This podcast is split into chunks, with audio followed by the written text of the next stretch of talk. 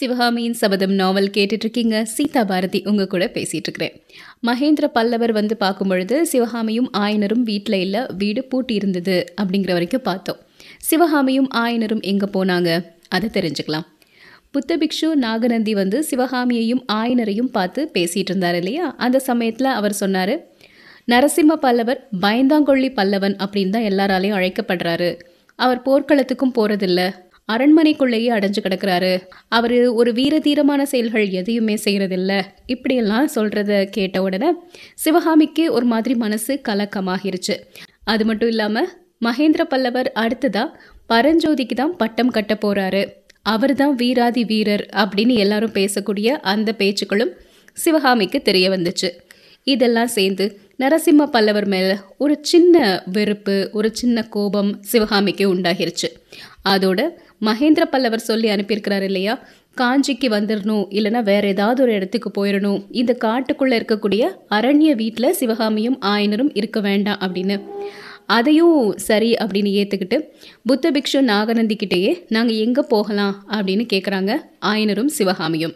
நாகநந்தி சொல்கிறாரு கெடில நதிக்கரையில் ஒரு அமைதியான இடம் இருக்குது உங்கள் சிற்ப வேலைகளை நடத்துறதுக்கு அங்கே நிறைய வசதி இருக்குது குன்றுகளும் பாறைகளும் ஏராளமாக இருக்குது இந்த யுத்த குழப்பம்லாம் முடிகிற வரைக்கும் நீங்கள் அங்கேயே இருக்கலாம் அப்படின்னு சொல்லியிருக்கிறாரு.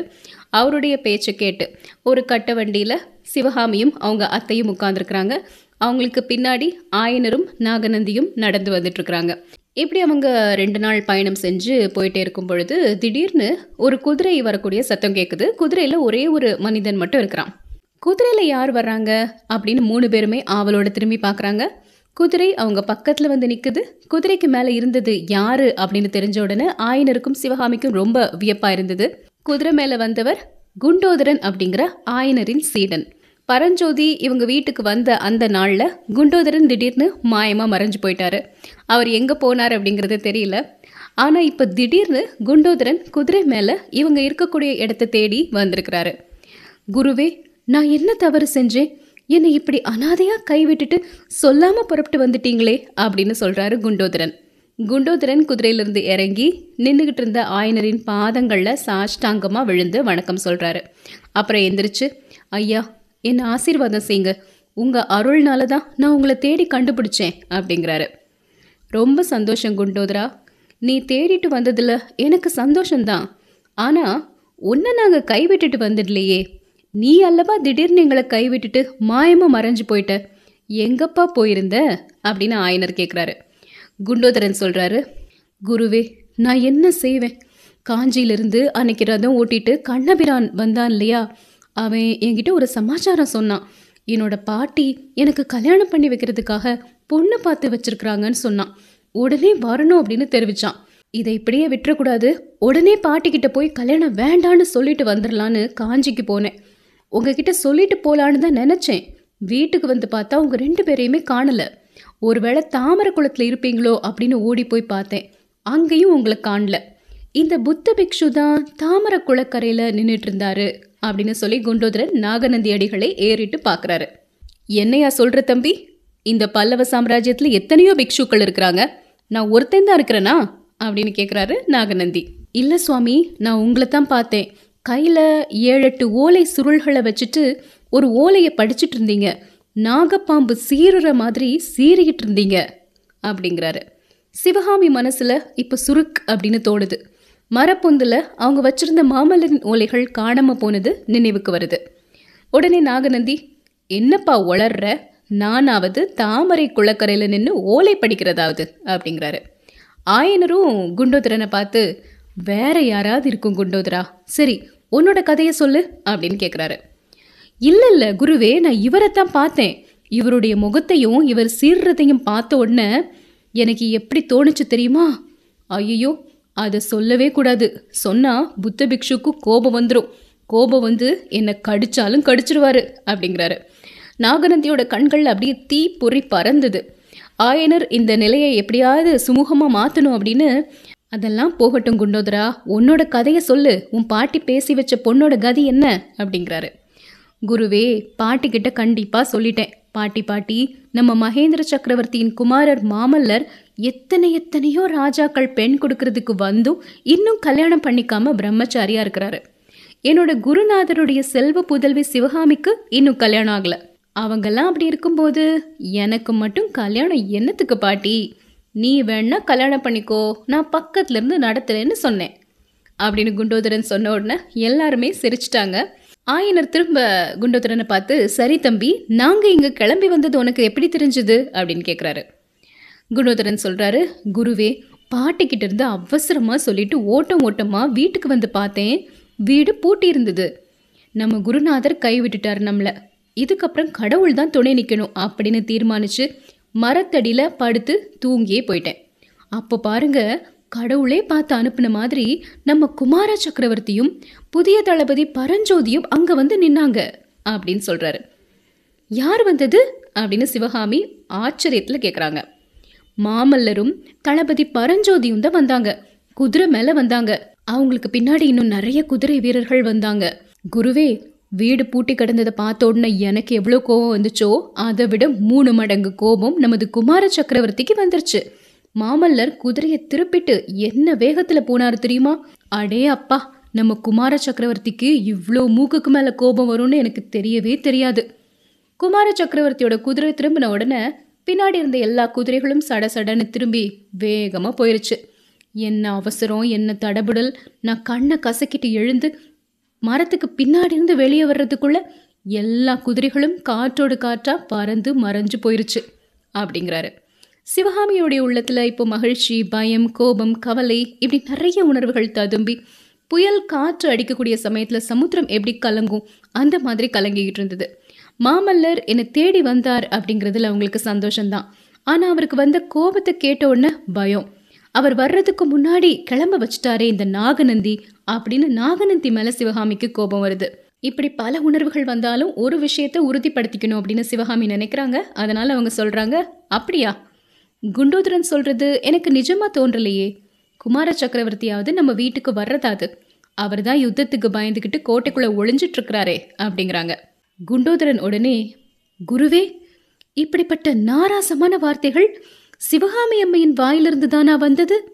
வீராதி வீரரான மாமல்லராவது யுத்தத்துக்கு பயந்து கோட்டையில ஒளிஞ்சிட்டு இருக்கிறதாவது இப்படிப்பட்ட கொடிய அவதூற எந்த பாவி சிவகாமி அம்மையின் காதல போட்டான்? சக்கரவர்த்தியின் கட்டளைக்காகத்தான் மாமல்லர் இவ்வளோ நாளும் கோட்டைக்குள்ளே இருந்தாரு.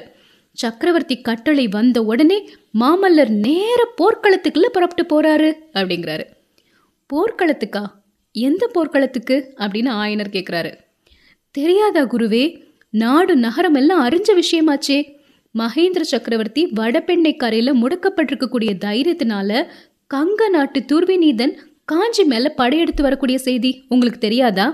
அவனையும் அவனுடைய படையையும் எதிர்த்து துவம்சம் செய்கிறதுக்கு தான் மாமல்லர் திருக்கழுக்குன்றத்திலிருந்து நமது தற்காப்பு படையோட போயிருக்கிறாரு. கொஞ்சம் முன்னாடி இந்த சாலையில கூட ஒரு படை வந்தது. நீங்க பார்க்கலையா அந்த படை தென்பெண்ணை கரையில காவலுக்கு இருந்த படை. போர்க்களத்துக்கு போகக்கூடிய மாமல்லரோட சேர்ந்து கொள்ளதான் அந்த படை போகுது. இதெல்லாம் உங்களுக்கு தெரியவே தெரியாதா? அப்படிங்கிறாரு குண்டோதரன். ரொம்ப சாதுவா பேசவே தெரியாத அமைதியான ஆளா இவ்வளோ நாளும் தோன்றிய குண்டோதரன். இப்போ இவ்வளோ பேச்சு பேசுறானே அப்படிங்கிறத பார்க்கும் பொழுது ஆயனருக்கு ரொம்ப ஆச்சரியமா இருந்தது. அவர்கிட்ட இன்னும் என்னமோ கேட்கணும் அப்படின்னு போறாரு. அந்த சமயத்துல நாகநந்தி ஆயனரே நல்ல இருட்டிருச்சு. மிச்ச வழியையும் நாம் கடந்து இரவு தங்குறதுக்குள்ளே அசோகபுரிக்கு போயிடணும் எல்லாத்தையும் சாவகாசமாக அவங்ககிட்ட கேட்டு தெரிஞ்சுக்கலாம் அப்படின்னு சொல்கிறாரு உண்மையிலே அப்போ நல்லா இருட்டி இருந்ததுனால நாகநந்தியின் முகத்தை யாருமே நல்லா பார்க்க முடியல. பார்க்க முடிஞ்சிருந்தா அந்த கோரமான முகம் இப்போ எவ்வளோ கொடூரமாக இருக்குது அப்படிங்கிறத பார்த்து எல்லாருமே பயந்து போயிருப்பாங்க. ஆயனர் சிவகாமியை பார்த்து நாகநந்தி அடிகள் சொல்கிறது உண்மைதான். நம்ம அப்படி நடந்துக்கிட்டே பேசலாம் அப்படிங்கிறாங்க. உடனே வழக்கம் போல் சிவகாமியும் அவங்க அத்தையும் அந்த கட்டை வண்டியில் ஏறிக்கிறாங்க. கொஞ்ச நேரத்தில் சிவகாமிக்கு இவங்க கூட நடந்து வந்தாதே இவங்க என்ன பேசுகிறாங்கங்கிறது தெரியும் அப்படிங்கிறது தெரிஞ்சுது. அதனால் அவங்களும் கீழே இறங்கி குண்டோதரனோட நடந்து வர்றாங்க. அத்தை மட்டும் கட்ட வண்டியில் போயிட்டு இருக்காங்க மற்ற எல்லாருமே பின்னாடி நடந்து போயிட்டே இருக்கிறாங்க. அந்த சமயத்தில் சிவகாமி மனசில் ஒரு கேள்வி வருது. குண்டோதரனுக்கு எப்படி இந்த குதிரை கிடச்சிது? யார்கிட்ட இருந்து இந்த குதிரையை வாங்கிட்டு வந்தான் திடீர்னு அப்படின்னு. அந்த சந்தேகத்தையும் குண்டோதரன் கிட்டே கேட்குறாங்க குண்டோதரன் சொல்கிறாரு ஒரு இளம் பிக்ஷு ஒருத்தர் இருந்தார். அவரோட குதிரை தான் இது அப்படின்னு. இளம் பிக்ஷுவோட குதிரையை நீ வாங்கிட்டு வந்துட்டியா? அப்போ பிக்ஷு எங்க? அப்படின்னு கேட்கும் பொழுது குண்டோதரன் சொல்கிறாரு உங்களை வீட்டில் காணல அப்படின்ன உடனே ஐயோ நம்ம குரு நம்மளை இப்படி கைவிட்டுட்டு போயிட்டாரே அப்படின்னு கவலையோட மரத்தடியில் படுத்து தூங்கிக்கிட்டு இருந்தேன். பல குதிரைகள் வரக்கூடிய சத்தம் கேட்டு விழிச்சிட்டு மரத்தடி மறைவிலிருந்தே பார்த்தேன். வந்தவங்க எல்லாருமே வேகமாக திரும்பி போயிட்டாங்க.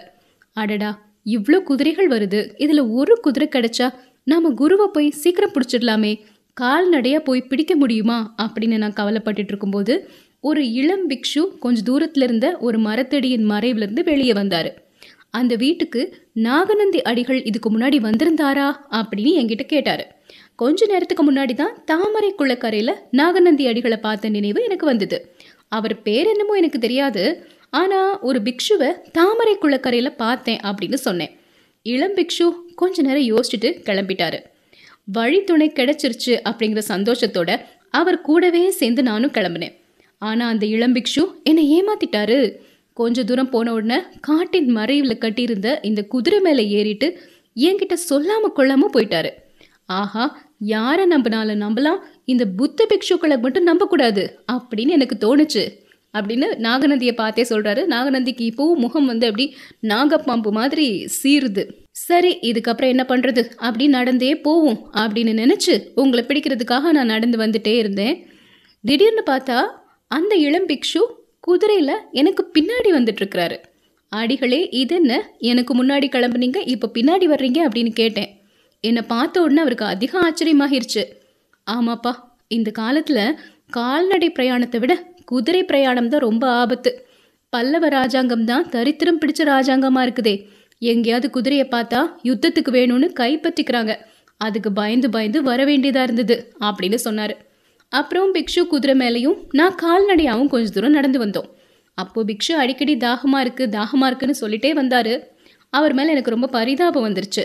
அடிகளே இந்த திவ்யமான ஏரியில் தண்ணீர் குடிச்சு தாகத்தை தடிச்சுக்கோங்களேன் அப்படின்னு சொல்லி அவரை குதிரை மேலேருந்து ஒரு தள்ளு தள்ளுனேன் பிக்ஷு ஏரியில் போய் விழுந்துட்டாரு.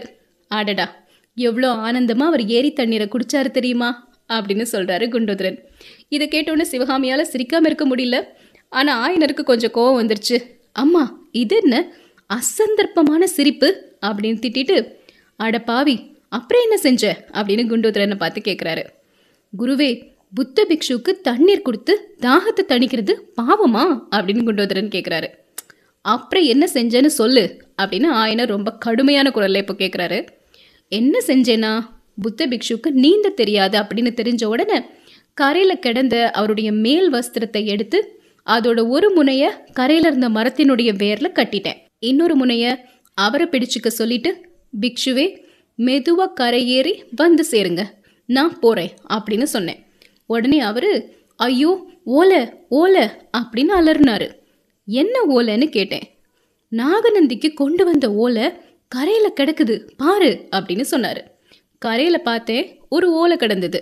அதை எடுத்து அவர்கிட்ட காட்டி ஓலை பத்திரமா இருக்கு? கவலை வேண்டாம் அப்படின்னு சொல்லிட்டு குதிரை மேலே ஏறி வந்துட்டேன். அவ்வளோதான் இங்கே வந்து சேர்ந்தேன் அப்படின்னு குண்டோதரன் அவருடைய கதையை முடிக்கிறாரு.